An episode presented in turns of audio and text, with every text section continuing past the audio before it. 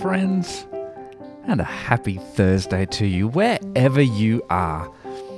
And when I say wherever you are, boy, it's just amazing. While obviously this is something we're doing as part of our St. Clement's community as we read the, the New Testament together, there are other folks who are joining in, and I am just delighted to welcome you. Uh, we have got some faithful listeners in the United States and in Germany and Japan and Turkey, not just a one off, but folks who listen regularly and faithfully. So, welcome, yokoso. Um, Turkish, blimey, I got no idea how to welcome you in Turkish. And in the United States, I guess we say, welcome, y'all and you're probably cringing and saying, "Oh, Sean, uh, just stick to your day job." So I might stick to my day job. But there are also folk from 20 other countries who uh, dip in and out. Um, what a joy it is to be able to draw together in God's Word each day. And if you're in for a day or every day, it is wonderful to have your company.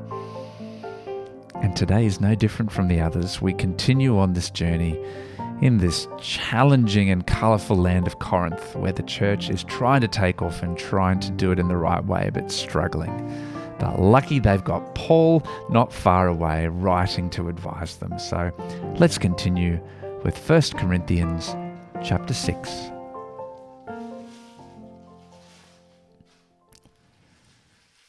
If any of you has a dispute with another, do you dare to take it before the ungodly for judgment instead of before the Lord's people?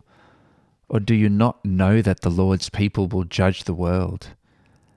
And if you are to judge the world, are you not competent to judge trivial cases? Do you not know that we will judge angels? How much more the things of this life?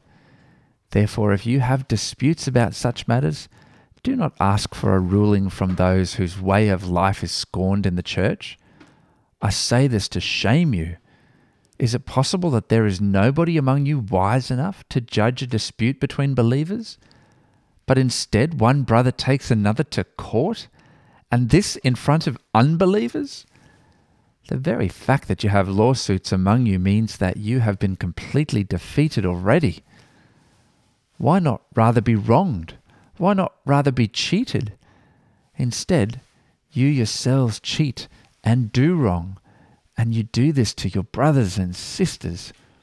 Or do you not know that wrongdoers will not inherit the kingdom of God? Do not be deceived. Neither the sexually immoral, nor idolaters, nor adulterers, nor men who have sex with men, nor thieves, nor the greedy, nor drunkards, nor slanderers, nor swindlers will inherit the kingdom of God? And that is what some of you were. But you were washed, you were sanctified, you were justified in the name of our Lord Jesus Christ and by the Spirit of our God. I have the right to do anything, you say, but not everything is beneficial. I have the right to do anything, but I will not be mastered by anything. You say, food for the stomach and the stomach for food, and God will destroy them both. The body, however, is not meant for sexual immorality, but for the Lord, and the Lord for your body. By his power, God raised the Lord from the dead, and he will raise us also. Do you not know that your bodies are members of Christ Himself? Shall I then take the members of Christ and unite them with a prostitute? Never.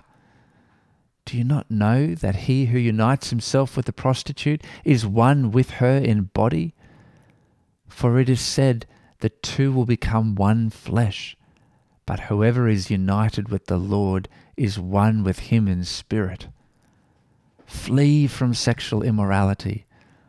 All other sins a person commits are outside the body, but whoever sins sexually sins against their own body. Do you not know that your bodies are temples of the Holy Spirit, who is in you, whom you have received from God? You are not your own. You were bought at a price. Therefore, honor God with your bodies.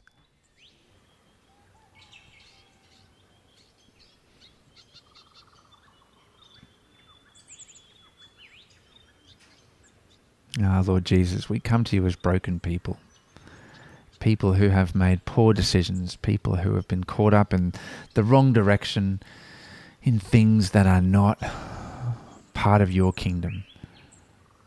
But you greet us and you wash us clean.